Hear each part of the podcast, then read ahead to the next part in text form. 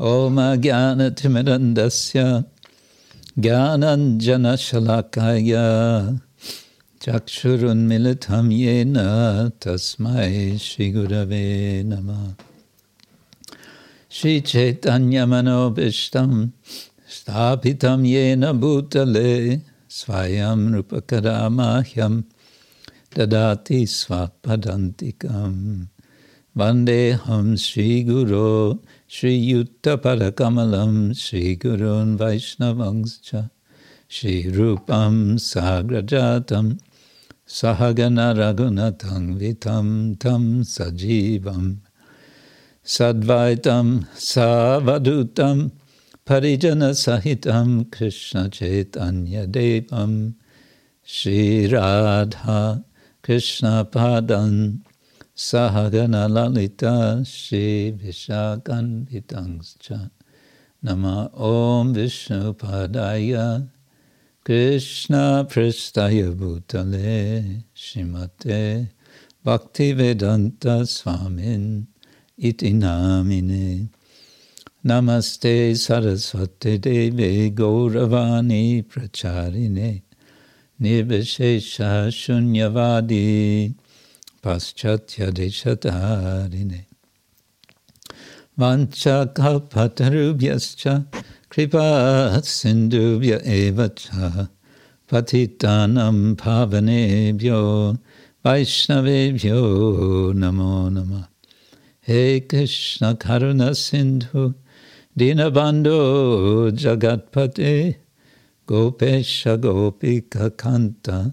Dinabando Jagatpate Gopesha Radha Kanta Namostute Tapta Kanchana Gaurangi Radhe Vrindavaneshwari Rishabhanu Sute Devi Pranamami Hari Priye.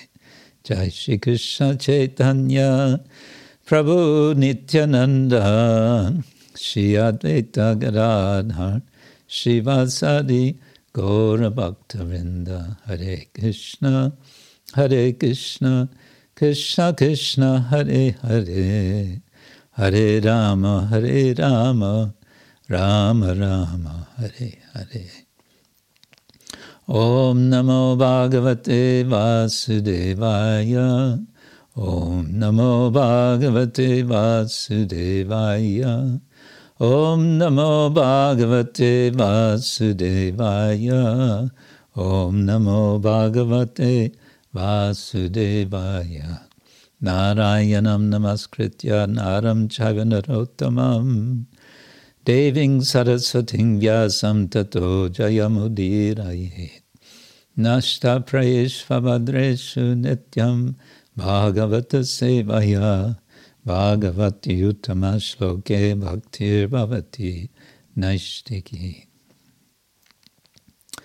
So, here we are back in Africa, uh, West Africa, speaking from northeastern Europe, uh, where everything is white outside, covered with snow. Um, and today we are continuing uh, with Bhagavatam, first canto, chapter uh, 7, verse 27. And today is also special day, the appearance day of Sri Advaita Acharya. So we should uh, certainly say something in glorification of our very uh, prominent, yeah, Acharya and also Supreme Lord and associate of, direct associate of Sri Chaitanya Mahaprabhu. We can begin with the Bhagavatam. Uh, this is uh, the chapter called The Son of Drona Punished. Uh, this is dealing with Ashvatthama and it's a quite dramatic moment in this account, uh, which is um, a summary of what is described in more detail in the Mahabharata. And I do want to read some from a translation of Mahabharata uh, to to give us more of the picture of what is going on. So we'll begin with our verse. This is verse number 27, uh, chapter 7, canto 1. Shri Bhagavan Uvacha Vetedam Dronaputrasya Brahmam Astrang Pradarshitam Naivasau Vedasangharam Pranabadha Upastite Vetedam Dronaputrasya Brahmang Astrang Pradarshitam Naivaso Vedasangharam Pranabadha Upastite. Vetedam Dronaputrasya Brahmam Astrang Pradarshitam Nivas Naivasao Vedasangharam Pranabadha Upastite. So Sri Bhagavan Uvacha, the Supreme Personality of Godhead, uh, said, Veta, just know from me, idam, this, Drona Putrasya, of the son of Drona, Brahmam Astram, hymns of, of the Brahma, nuclear weapon. Pradarshitam exhibited na, not, eva, even, asau, he, Veda, know it, sangharam, retraction, pranabadhe, extinction of life, upastite, being imminent. Translation and purport by His Divine Grace, A.C. Bhaktivedanta Swami, Srila Prabhupada Ki Jai. Translation the, personal, uh, the Supreme Personality of Godhead said, Know from me that this is the act of the son of Drona.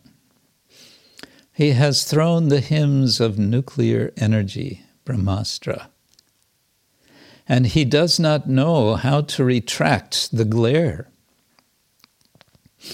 He has helplessly done this, being afraid of imminent death. This is Lord Krishna speaking to Arjuna, who has uh, just addressed the Lord uh, because he is uh, confronted now with this terrible weapon that has been launched by Ashvatthama. Let's read the purport. The Brahmastra is similar to the modern nuclear weapon manipulated by atomic energy. The atomic energy works wholly on total combustibility. and so the Brahmastra also acts. It creates an intolerable heat similar to atomic radiation. But the difference is that the atomic bomb is a gross type of nuclear weapon, whereas the Brahmastra is a subtle type of weapon produced by chanting hymns. It is a different science. And in the days gone by, such science was cultivated in the land of Bharatavarsha. The subtle science of chanting hymns is also material. And that phrase is in italics. But it has yet to be known by the modern material scientists. Subtle material science is not spiritual, but it has a direct relationship with the spiritual method, which is still subtler. A chanter of hymns knew how to apply the weapon as well as how to retract it. That was perfect knowledge. But the son of Drona Acharya, who made use of this subtle science, did not know how to retract. He applied it, being afraid of his imminent death, and thus the practice was not only improper, but also irreligious. As the son of a Brahmana, he should not have made so many mistakes, and for such gross neg- negligence of duty, he was to be punished by the Lord himself. Mukam karati vachalam pangum langayate girim yat kripa tamaham vande shigurung dinataranam. The son of Drona. Drona, of course, is uh, the great and very powerful Brahmana teacher of the use of weapons. He was teaching the Pandavas and he was also teaching the Kauravas. They were all together as teenagers, no doubt uh, already as young teenagers beginning their training. And Ashwatthama, uh, being one of, or being the son of Drona, would have also been present. Uh, he would have known, um, he would have um, been associating with uh, the Kauravas and the Pandavas, yes, since childhood. So he would have known them all. At one point, it's mentioned that uh, Drona, being very pleased with Arjuna, this is mentioned in the Mahabharata, being very pleased with Arjuna, bestowed upon him a special weapon called the Brahmashiras. Now, this Brahma Shira or Shiras, uh, is it the same as the Brahma Astra? Uh, this is not entirely clear. There seems to be some overlap of reference, but um, it's possible that there are two different weapons. Presumably, both were very powerful. In any case, when Ashwatthama saw his father giving this weapon to Arjuna, he became very upset.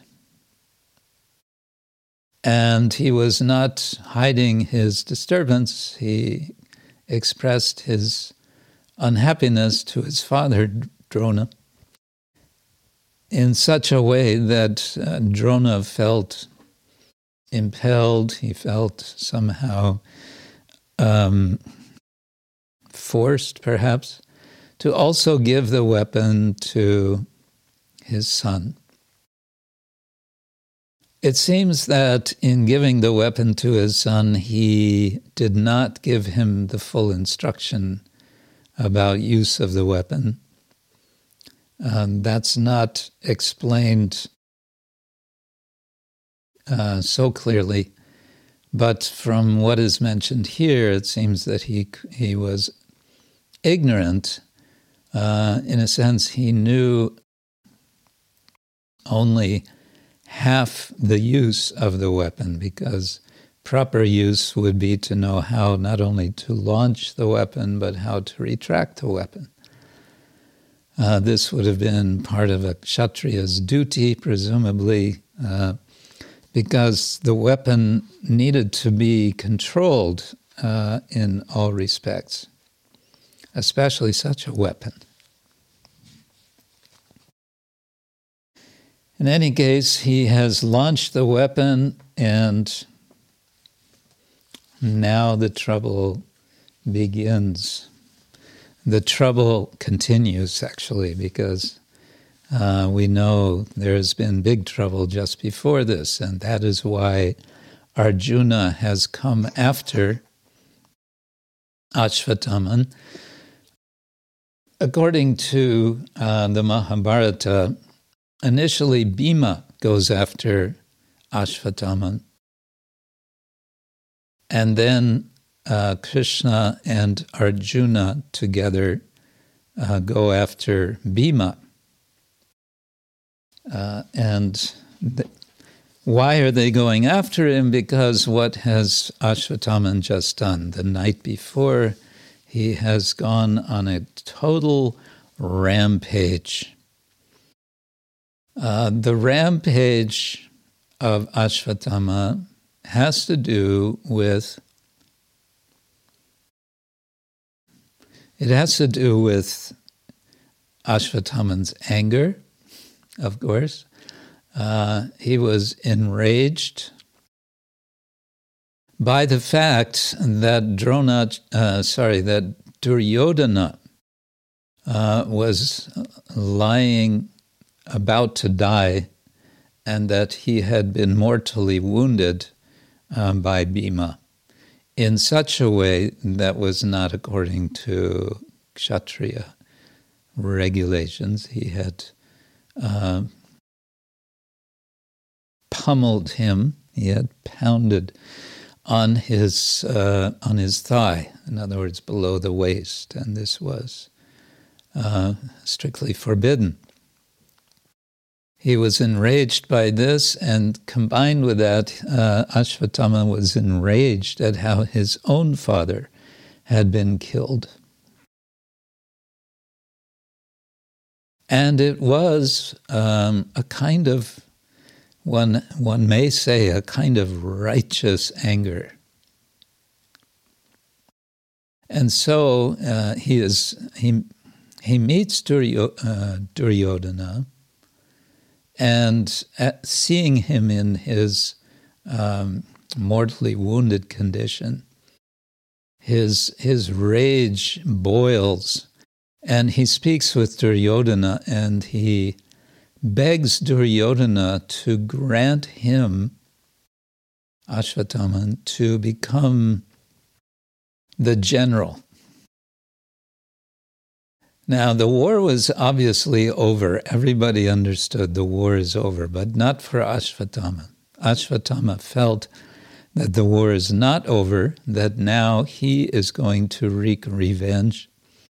And in this way, he's going to um, justify or he's going to essentially bring Duryodhana's triumph even in his death. And Drone, uh, Duryodhana, again, feeling pressured like Drona before him, feeling pressured, Dur- Duryodhana says, All right, all right, you become uh, the general. And he gave him at this time, if I remember how it was described, he gave him at this time this crown jewel, which uh, was his kind of insignia for uh, being now the general. And then uh, Ashwatthama rushes off, um, and it's nighttime, so it's not a time for battle. But he is in such uh, such an in- intensity of rage.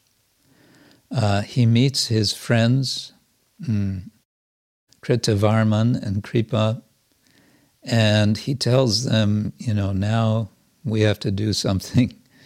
We have to destroy the army of the Pandavas and destroy the Pandavas. And uh,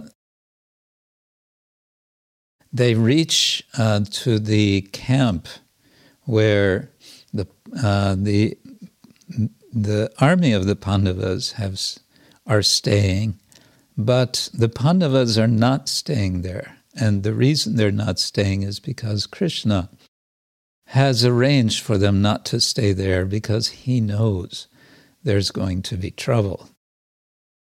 Uh, and at this point, Ashwatthama doesn't yet know what to do, but then he sees a sign from nature which tells him what to do. uh, in the night he sees an owl uh, swoop down into a tree and kill several crows that were sleeping in the tree. And Ashwatthama sees this as a sign. And so now he knows what he's going to do. But uh, before he does this, he needs to, well, to do this, he needs to enter into the camp. But there is a guard at the gate of the camp, and the guard is none other than Lord Shiva. And uh, Ashwatthama worships Lord Shiva in such a way as to please him and infuse him, Ashvataman, with the power of Lord Shiva.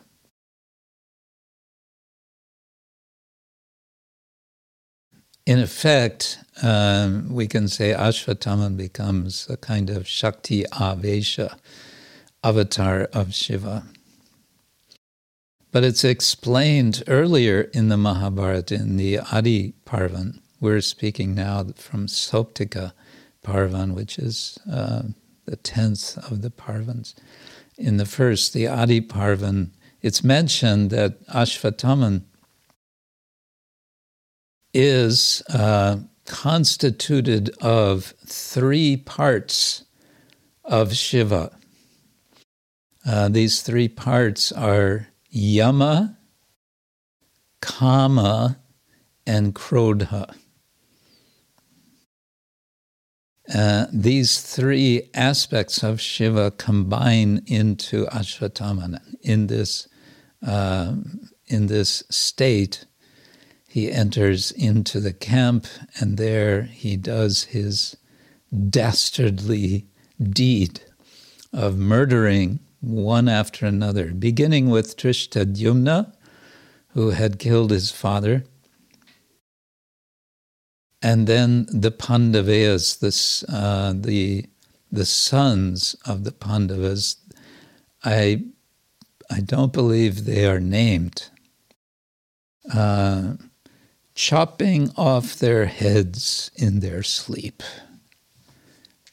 So it is a very horrible scene. And after this, uh, the next morning, of course, uh, they the the truth comes out, and the the news is sent uh, to uh, Draupadi, uh, and Bhima finds out. So I want to read now a passage from uh, the Mahabharata. This is again from uh, sorry, this is, uh, yeah, Mahabharata. It's in a portion of the. Is it part of the. I think it's after the Sauptika Parvan. Yeah. The Sauptika Parvan, and then comes the Aishika Parvan.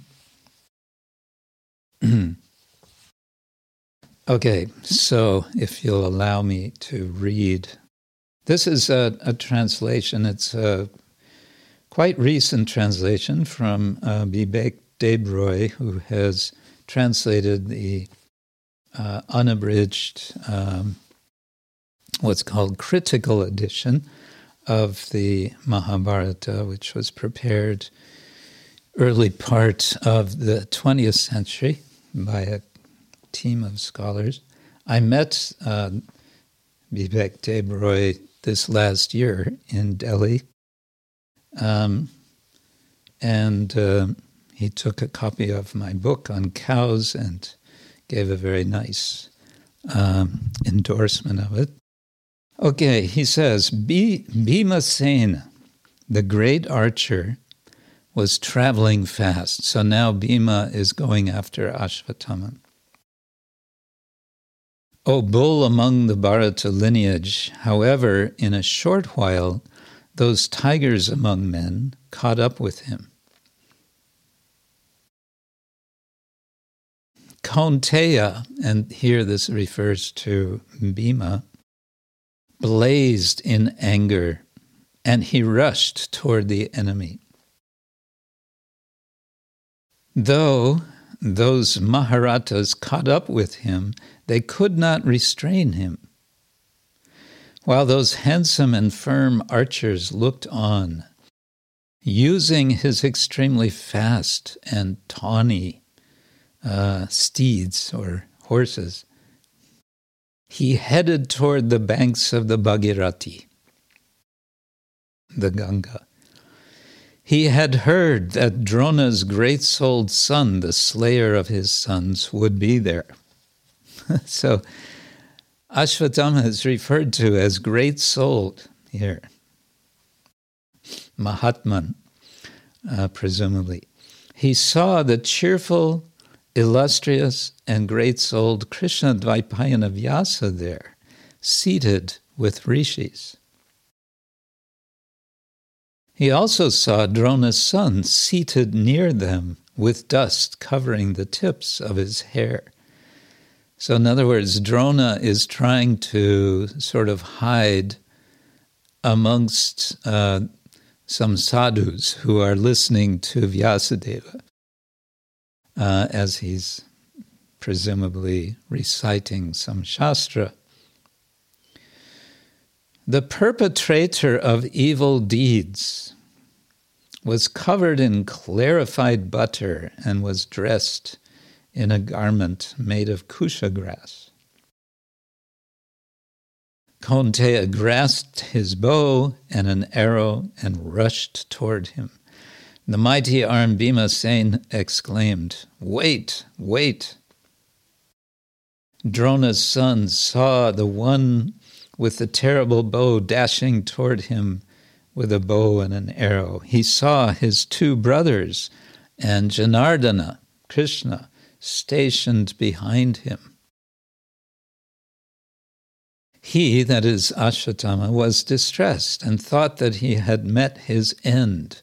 However, since his soul was never distressed, he thought of the divine and supreme weapon Drona's son grasped a reed that is like a straw, a piece of maybe kusha grass, in his left hand and invoked that celestial weapon on it. In the presence of those brave ones, who also possessed divine weapons, the intolerant one released it uttering the terrible words, quote, to bring an end to the Pandavas, unquote.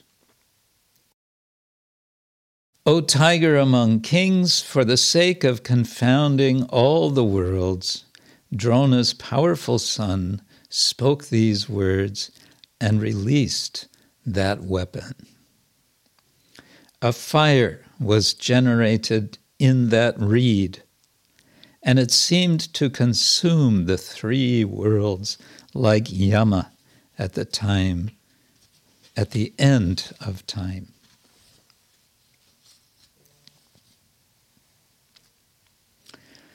So it goes on. Uh, at this point, um, Krishna understands what's happening, mm, and uh, he, Krishna, addresses Arjuna.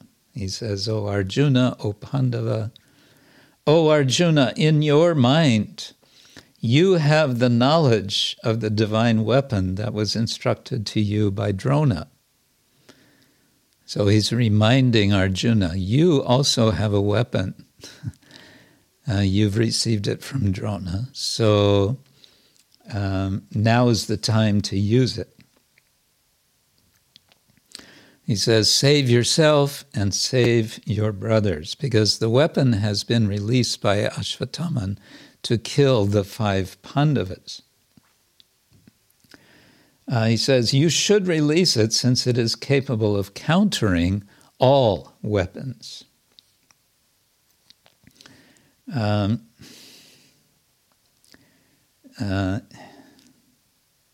And then it describes how Arjuna prepared himself for this. He bowed to the gods and all his preceptors.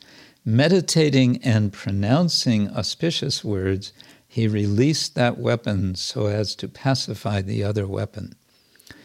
Uh, the Bhagavatam version I just read is that Arjuna circumambulates Krishna. Here it says uh, he bowed to all the gods. That weapon, uh, that weapon was violently released by the wielder of Gandiva. Uh, and then it describes how this release of the weapon is similar to that of uh, the, the weapon of Drona's son. It, bla- it blazed in great flames surrounded by a disk of energy. There were many peals of thunder, and thousands of meteors fell down. A great fear was generated in all beings.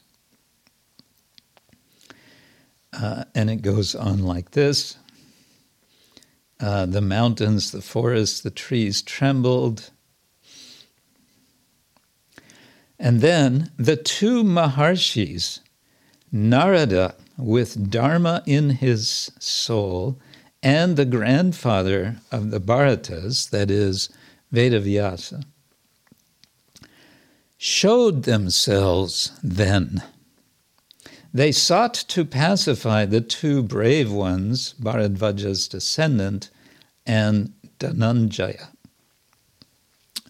Uh, in other words, Ashvatthama and Dhananjaya, or Arjuna. Uh, those two sages were learned in all forms of Dharma and had the welfare of all beings in mind those two supremely energetic ones stationed themselves between those two flaming weapons. Those two illustrious and supreme rishis were incapable of being assailed by anything and were like two blazing fires themselves. In other words, Narada and Vyasa being who they are, uh, could not be harmed by these two weapons. So they put themselves in between the two weapons to block them. Because they understood this is going to be a mess.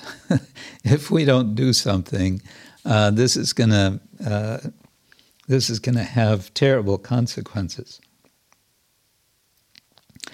They could not be touched by any living being, and they were revered by the gods and the Danavas. For the sake of the welfare of the worlds, they pacified the energies of the weapons. and then they say these weapons should not be used against humans. Uh, why? Why have they invoked them? Mm. Then it says, uh, Dhananjaya, that is Arjuna, quickly withdrew his divine weapon. As we know, Arjuna knows how to do this. He knows how to withdraw his weapon. And when he sees Narada and Vyasa, he, he feels perhaps a kind of embarrassment that, whoa, I've I've gone overboard uh, sending out this weapon, although Krishna had ordered him to send it. He withdraws it at this point. And he's, he explains, though, this weapon was used by me to pacify the other weapon.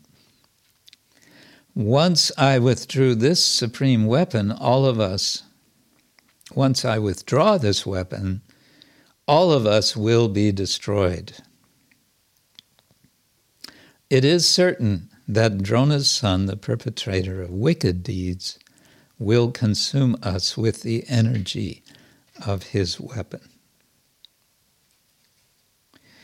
And then Arjuna requests Narada and Vyasa to do something uh, so that the weapon will not destroy uh, them, the Pandavas. Please think of some means so that we and all the worlds are saved, he says. Uh, then it goes on about how difficult it is to withdraw such a weapon. Uh, Arjuna was able to do so because of his high spiritual qualification. Uh, it says, with the exception of someone with a cleansed soul and someone who was a brahmachari, no one else was capable of withdrawing it.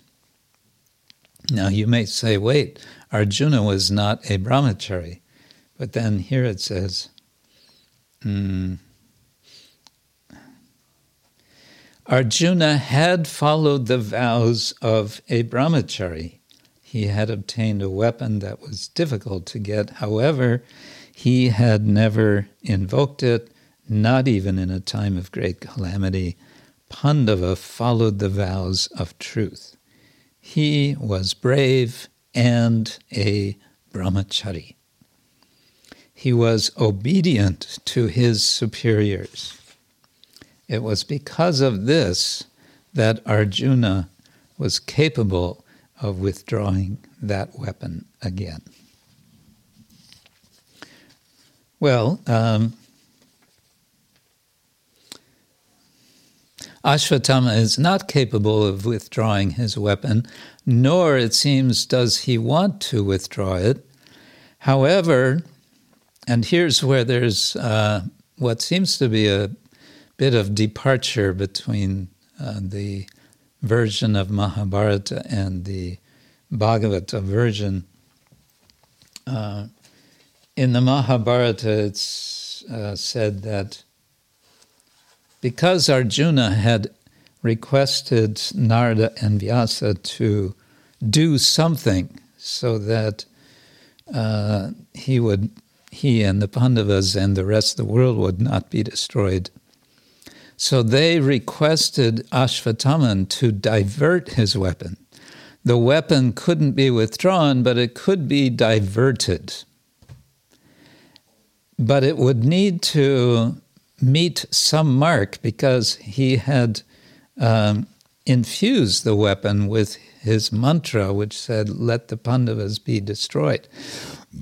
And so, uh, instead of destroying the five, the five uh, Pandava brothers, uh, it should instead go to uh, the wombs of uh, the descendants of the Pandavas, in this case Uttara, and it's not mentioning who are the others, uh, but apparently more than one, and it goes to meet uh, the womb of Uttara, so the uh, to destroy the uh, the the Garbha, the pun, the the grandson of of Arjuna, who is of course uh, Parikshit.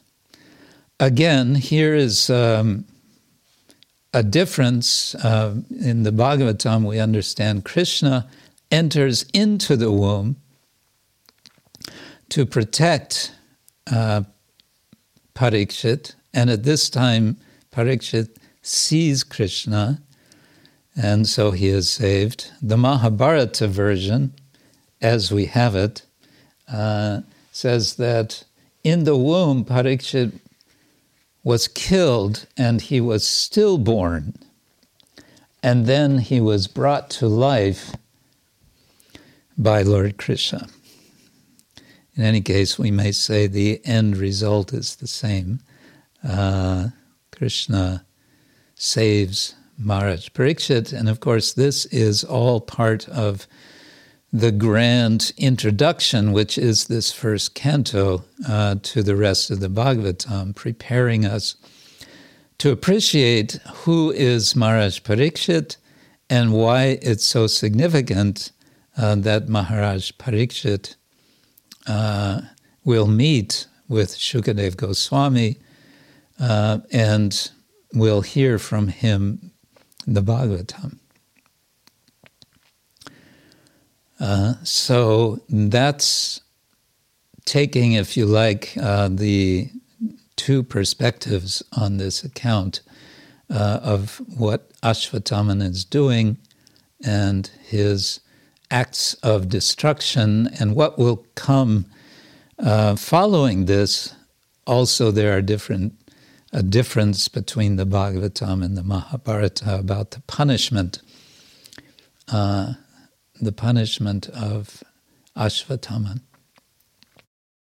Um, so this is something about about this moment in this very dramatic episode, again, which is described in the Bhagavatam because it is a critical moment in what will be the life of Maharaj Parikshit. So it's a it's a crucial moment, and we can say that also uh, the portrayal of Ashwatthama as one who is simultaneously powerful and not able to control his power may be contrasted with Maharaj Parikshit, who is um, very powerful and perfectly able to control his power. Or we can make a contrast with Arjuna more immediately, but we may say more broadly in the context of first canto.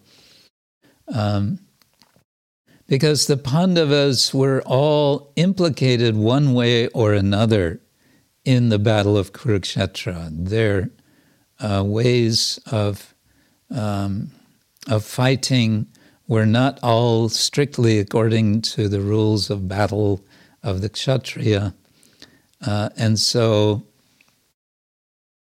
um, and, and Maharaj Yudhishthir at the end of the battle feels himself uh, deeply guilty for the death of so many. And so all of this um, we can say, tarnishing, uh, perhaps. One might view, um, one might view the identity, the, the, the position uh, of the five Pandavas as, in some sense, tarnished. But in contrast, we have Maharaj Parikshit, who is free from all of these, uh, any of this history, he is coming into the world. Uh, who is he seeing at the very beginning of his life? He sees Krishna. And this is uh, the beginning also of, we can say, the life of the Bhag- Bhagavatam, because his life then will lead up to uh, and be culminated in the hearing of the Bhagavatam. Mm. In contrast to uh, Ashwatthama and his uh, his very dark character. Well, uh, speaking of his dark character and remembering that it has some identification uh, with Lord Shiva, may be one way of trans of uh, segging into discussion of Advaita, Sri Advaita Charya, since today is Advaita Charya's uh, Avirbhav Tithi, uh, we are certainly celebrating uh, Advaita Acharya's uh, life. And my reflection on Advaita Acharya, Advaitam Harinadvaita Acharyam Bhakti Shanksanat Bhaktavataram Isham Tam, Advaita Acharyam Ashraye, uh, offering a prayer to Advaita Acharya is uh, to remember how Advaita Acharya meets Chaitanya Mahaprabhu just after Mahaprabhu has taken sannyas. And I am reminded that it is Advaita Acharya who invites Chaitanya Mahaprabhu to appear. That is described in Adi Lila. Uh, now we are looking at uh, the beginning of Madhya Lila. This is chapter three of Madhya Lila. And, oh, very nice. yes, picture of Advaitacharya in the morning offering worship to the Lord in the form of Shalagram Shila, calling out loudly, Humkar, uh, it said, with a loud voice calling for uh, Lord uh, Mahaprabhu to appear. Mm. And his call is successful, uh, and he is inviting the Lord to appear, and then uh, again he invites the Lord to um, be received by him at his home in Shantipur. As we all know, as soon as Mahaprabhu took sannyas, he departed uh, from Katwa uh, to to go. He wanted to go to Brindavan. His purpose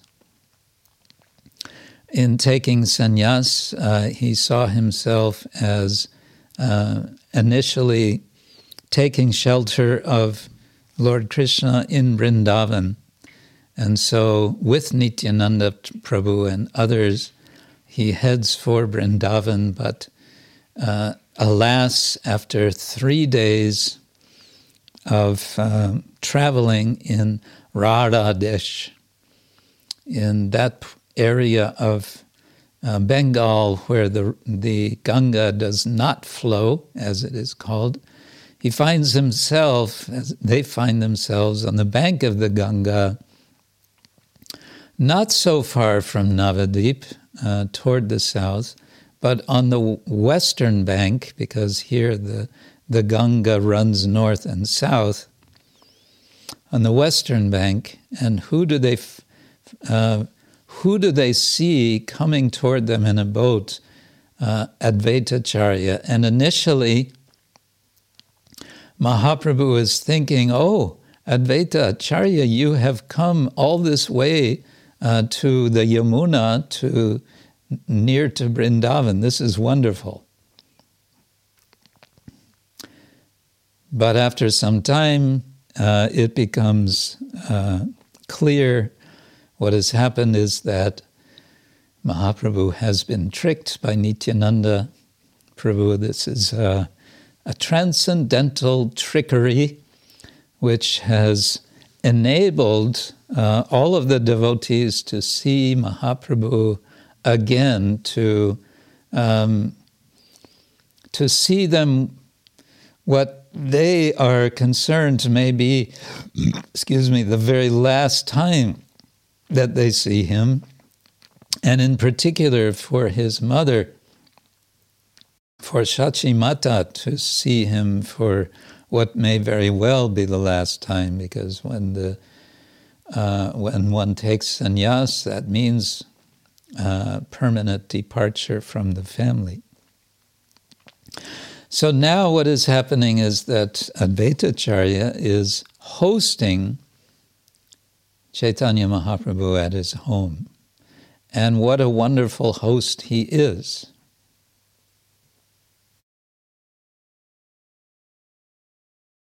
Uh, we may recall that Advaita Charya is among the uh, among the Vaishnavas of Bengal. He is uh, possibly most senior in age. It's uh, thought that he m- must have been more than 50 years older than Chaitanya Mahaprabhu. He was very senior, he was very respected by all of the Vaishnavas, and he was known as an acharya. He was the teacher uh, of the Vaishnava community. And now he is welcoming Mahaprabhu as well as Nityananda Prabhu in his home. And he is welcoming him with a meal, with a grand meal. And so, this occasion of hosting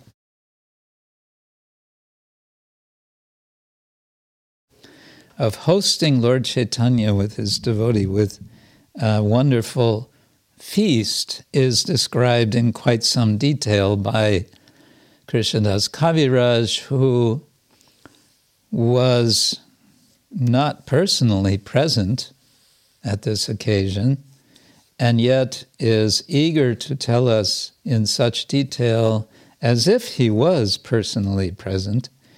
Uh, I like to think that as Krishnadas Kaviraj wrote the details about what particular food preparations were offered, that Advaita Charya, sorry, that Krishnadas was happily remembering his youth in Bengal, uh, perhaps longingly remembering because now, since so many years, decades, he has been living in Vrindavan, which of course is very wonderful, but some of the preparations, perhaps many of the preparations, the foods, would not have been available for uh, residents of Vrindavan, those that would have been available in, uh, in Bengal, because such vegetables would not be available.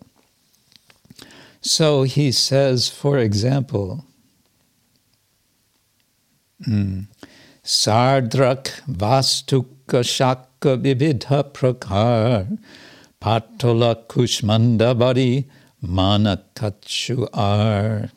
Among the cooked vegetables were patolas, squash, manakachu, and a salad made with pieces of ginger and various types of spinach. cha imaricha sukta diya shabapala mule amrita nindaka pancha bidhatak bidhatikta jale. There was sukta, bitter melon, mixed with all kinds of vegetables, defying the taste of nectar. There were five types of bitter and pungent suktas. Uh, the next verse gives more detail. Among the various vegetables were newly grown leaves of neem trees fried with eggplant. The fruit known as patola was fried with pulabari, a kind of dal preparation first mashed and then dried in the sun. There was also a preparation known as kushmanda manachaki. And there's a short purport. In the purport, Srila Prabhupada writes We request our editors of cookbooks to add all these nice preparations described by the experienced author Srila Kaviraj Goswami.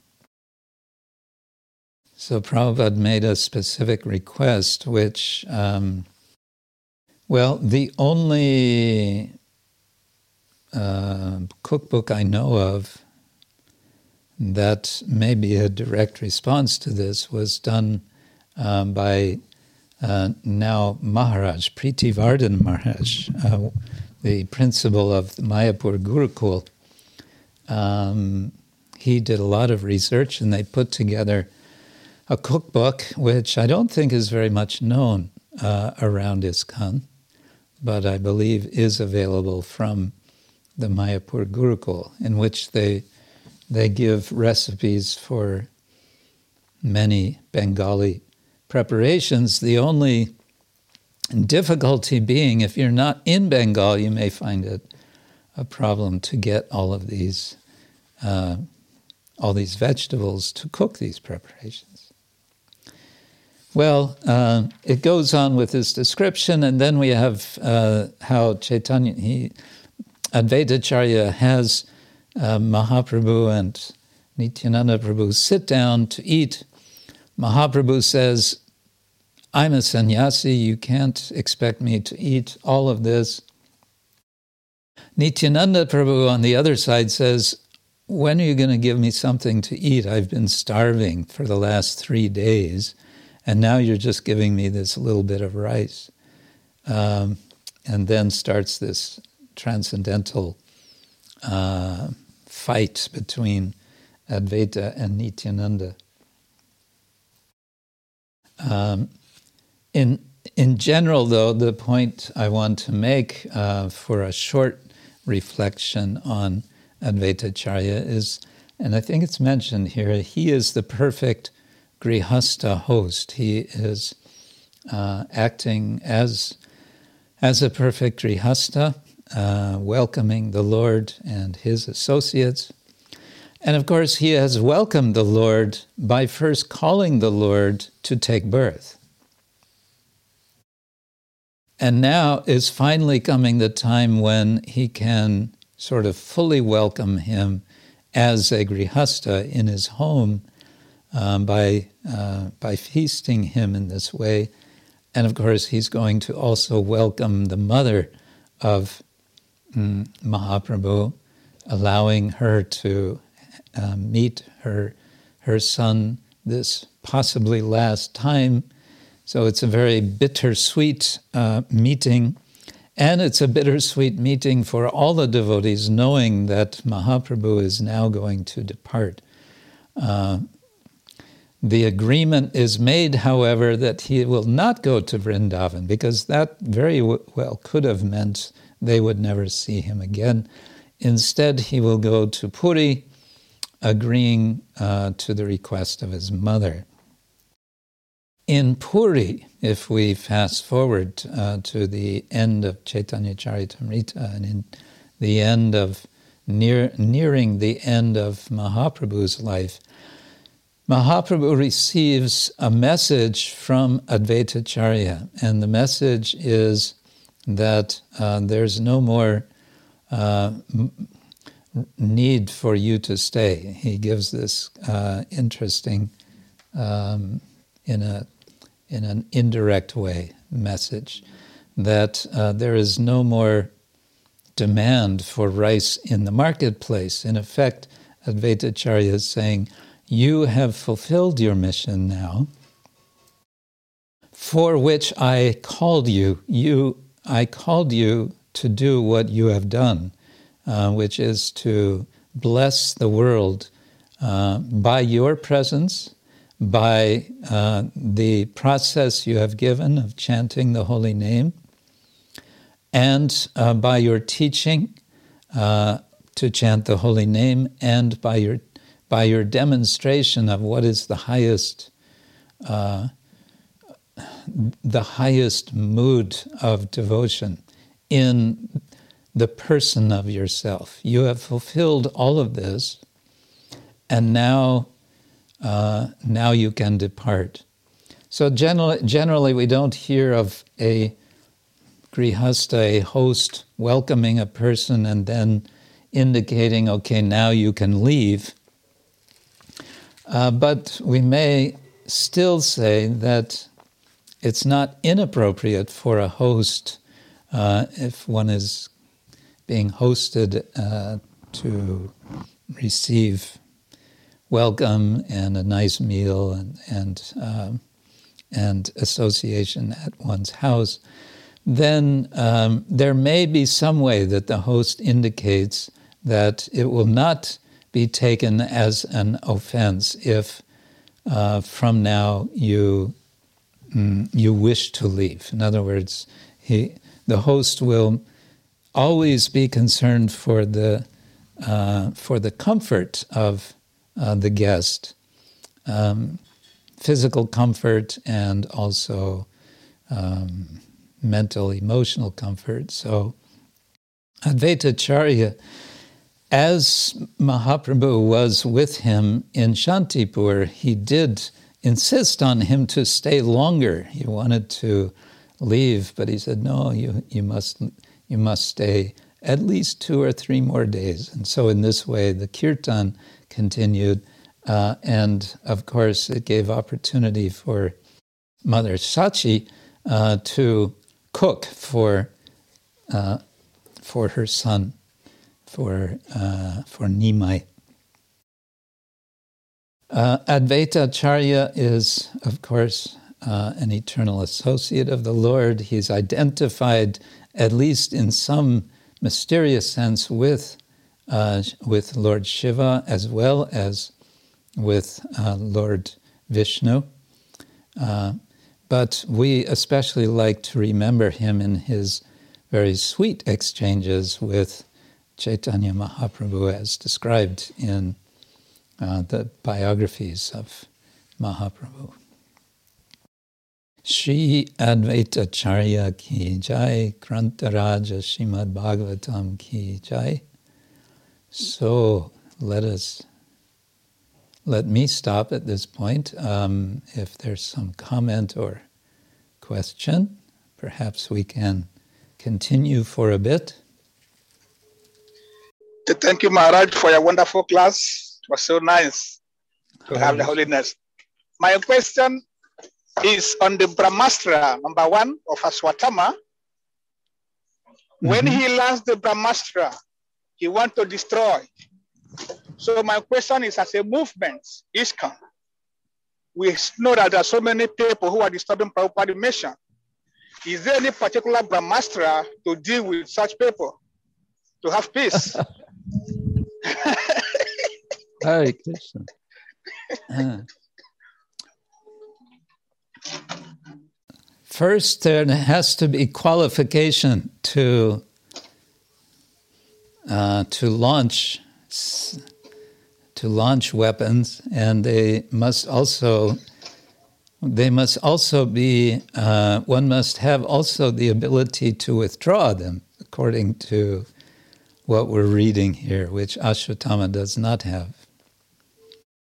Srila Prabhupada spoke of weapons sometimes. Um, his weapons were two in particular that I'm aware of. Uh, one, of course, was uh, or is his books, uh, and the other is prasadam. So this has not changed, to my knowledge. These continue to be powerful weapons, and uh, we continue to wield them. And someone may ask, well, then in this case, what would you mean by withdrawal of these weapons? Uh, withdrawal means here with the books that we withdraw ourselves to also read the books, not that we simply uh, distribute the books, but we also read them. And uh, we withdraw into our practices, our sadhana, and we withdraw into reflection for ourselves about how to um, how to practice and how to how to how to practice Krishna bhakti, how to approach the Lord, uh, how to uh, purify our hearts, to allow the Lord to be in our heart, and with purified heart, then to be empowered to influence others in positive ways. We, of course, also um, like to, you speak of protecting uh, Prabhupada's movement. Prabhupada prescribed for us to pray to Nrsingadev. Uh, that Lord, the Lord in his Nrsinga form is very fierce.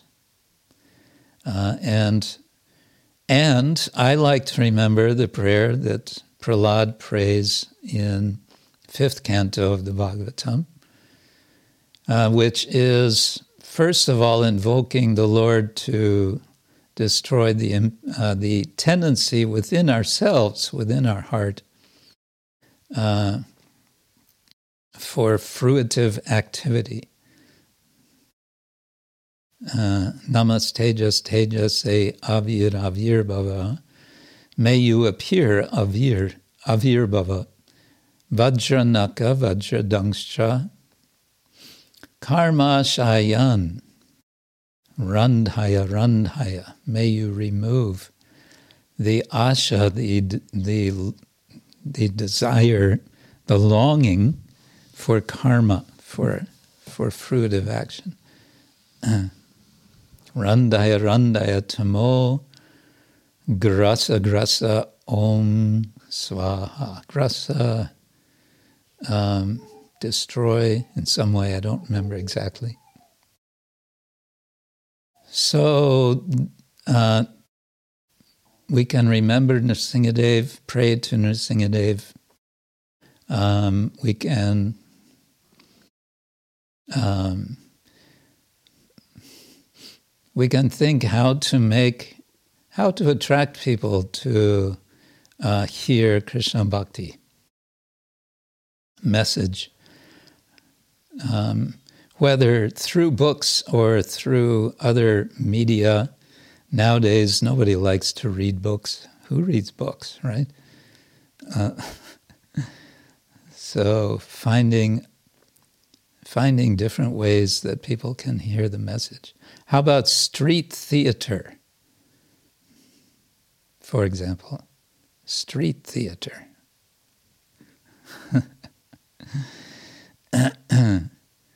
in the time of pandemic, of course, we may find ourselves limited in ways we're familiar with.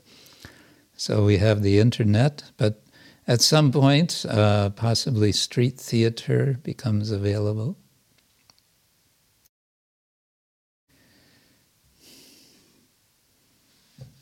And prasadam.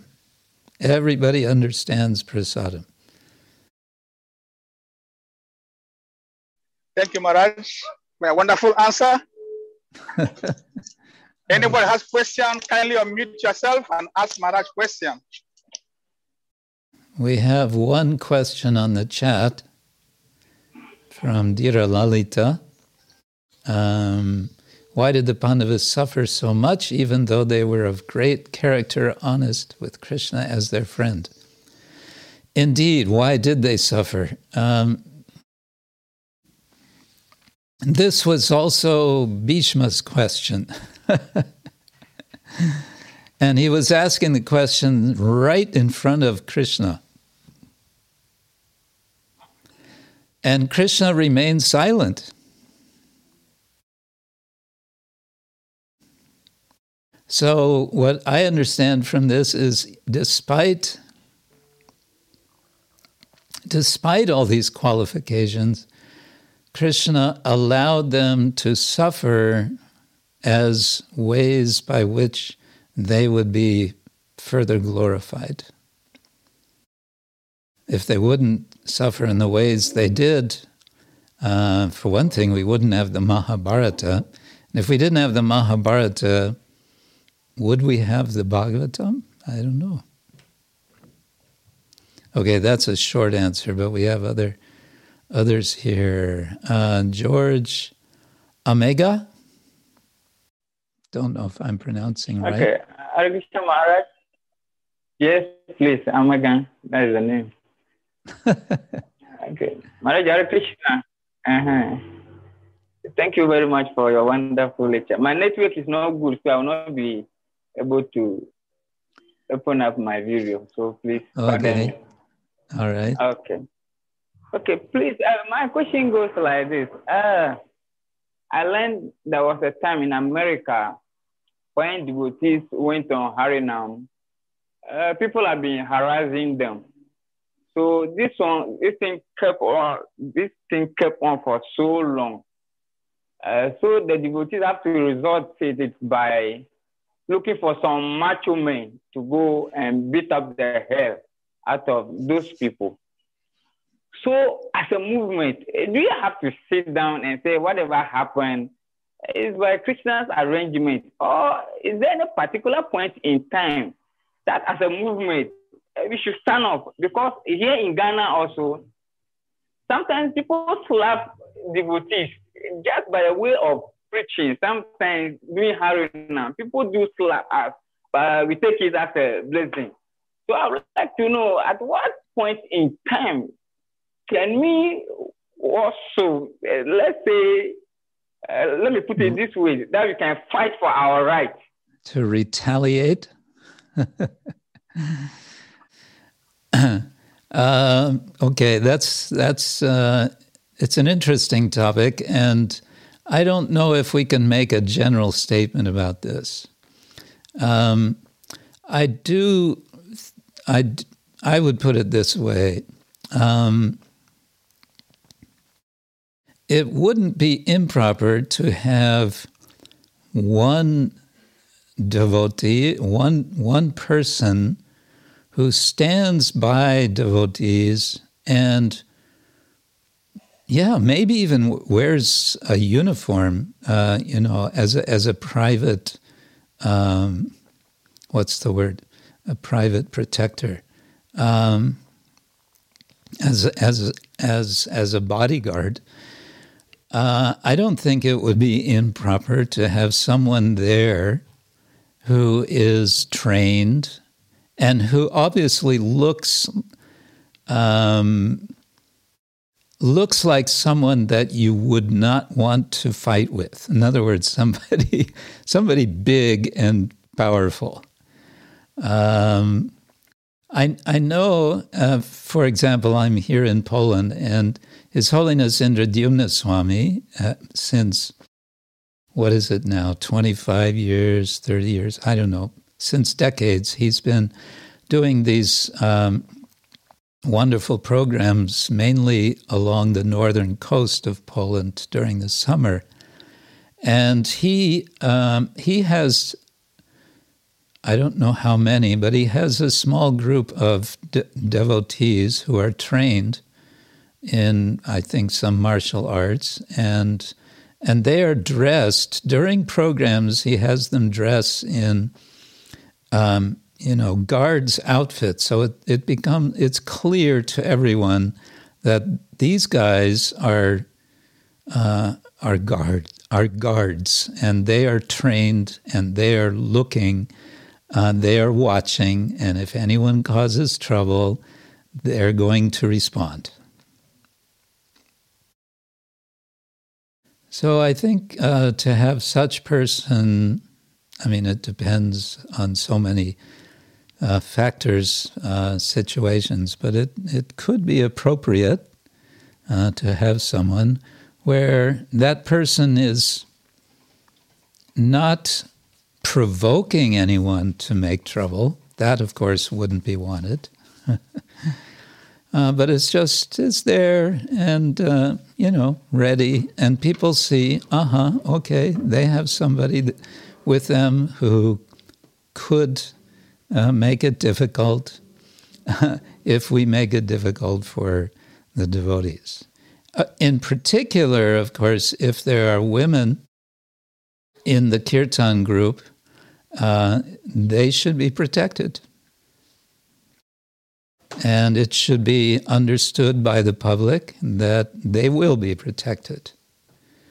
Uh, so, and I think a lot of, uh, I think this practice is is being done in uh, by various kirtan parties around the world. Does that make sense? I'm okay. I'm okay. You're okay with that? Okay. Thank you very much. Yes, please. I'm All okay. right. Yeah. okay. Hare Krishna. Uh, Sahadev Prabhu, you have your hand up. Hare Krishna Maharaj. Hare Krishna. Thank you so much. Your classes are always so wonderful, so intriguing. Thank you. you oftentimes start your class as if you rather you wanting to know. And then as you build up, you give so many different angles to what we think we already know.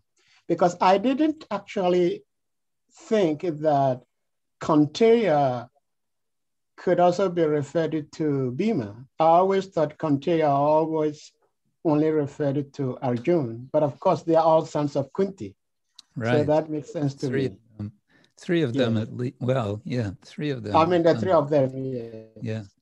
Yeah. Yes. Okay.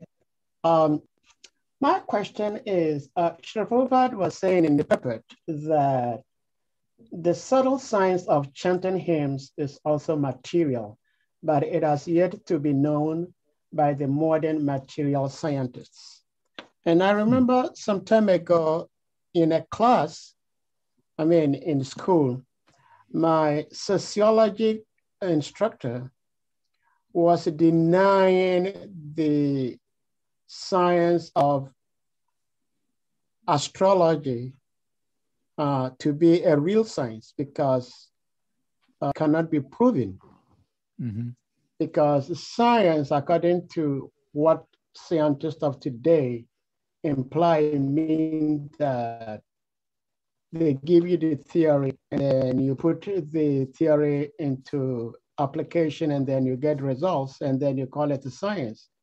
But they cannot do that with something like metaphysics.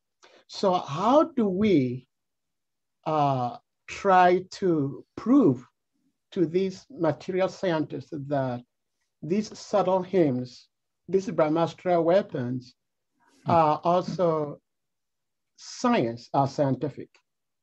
How do we do that? Uh, Thank you. If I knew how, I would tell you. um, first of all, first, this word "prove" is uh, it's a problem. It's it's a very difficult idea. Proving. Um, in the scientific world or any other world, um, it's it's hardly used. Actually, it's used in mathematics. You can you can prove uh, a mathematical um, form theorem, yeah, a theorem, um, and there are proofs within uh, various forms of logic, and there there are various forms of logic, including fuzzy logic, um, modal logic, and what all I don't know anything about. Uh, but the idea of proving, I think, is um, it's it's well, good luck. That's all I can say. First of all, it's a question of uh, the the sphere within which you are making a proof, and it's also a question of who it is who is um, open to being persuaded of something. I think more helpful than the idea of proof in general is the idea of plausibility, that something is plausible. And uh, here, I think we can ha- we have a lot more um, space within which we can communicate uh, whether it's with scientists or students of science or whatever. And I think uh, this area is where we need to uh, develop our abilities to show plaus- plausibility. Uh, of course, this is one of the things the Bhaktivedanta Institute is has been working on for many years. There's a new uh, since recently group uh, within Bhaktivedanta Institute, now based in uh, Gainesville, Florida, the Bhaktivedanta Institute for Higher Studies. And uh, they just acquired uh, um, beautiful property, a large house, and they have a lot of plans to do publishing and have conferences and so on. So you you might want to keep in touch with them. Uh, they have a newsletter, an online newsletter, and you can see what they're doing. And you can pose your questions to them. Now, to speak about uh, astrology not being a science, one of the ways that science is typically defined is in terms, and this is not the only way, but my little understanding of philosophy of science is whether a proposition is falsifiable or not. Uh, what does that mean? Falsifiability is uh, the ability, in theory at least, to show that a certain hypothesis is not true. So, what uh, what would a critique of astrology would be that it is not falsifiable. Uh, if you are a, an astrologer and you say, well, according to uh, the way the planets are moving, we can understand that such and such uh, will happen in the future. And then you wait for that event to happen and it doesn't happen, then the astrologer will say, well, it didn't happen because something else happened, you know, or whatever. Or why isn't it that the astrologers are not able to predict, for example, a terrible uh, earthquake that kills so many people? Um, so various attempts have been made to to um, to do what would could be called a controlled experiment, uh, astrological experiment, but this is not something I've delved into, so I don't know to what extent any of such efforts have have um, been fruitful. There is. Uh, there's a department or a program, maybe not a whole department, but a, a program of study um, at the University of Bath in the UK that studies astrology. Uh, but they're not studying it as a, uh, their assumption is not that astrology is for real. Uh, it works. We just need to learn better how to read astrology. More, they're studying the cultural side, as I understand, the cultural side of astrology, how it is that uh, different cultures have have um, have used astrology in in their collective lives. But uh, that's about all I can say. There's also been some some um, mm, some scholarly uh, how to say textual work on astrological texts.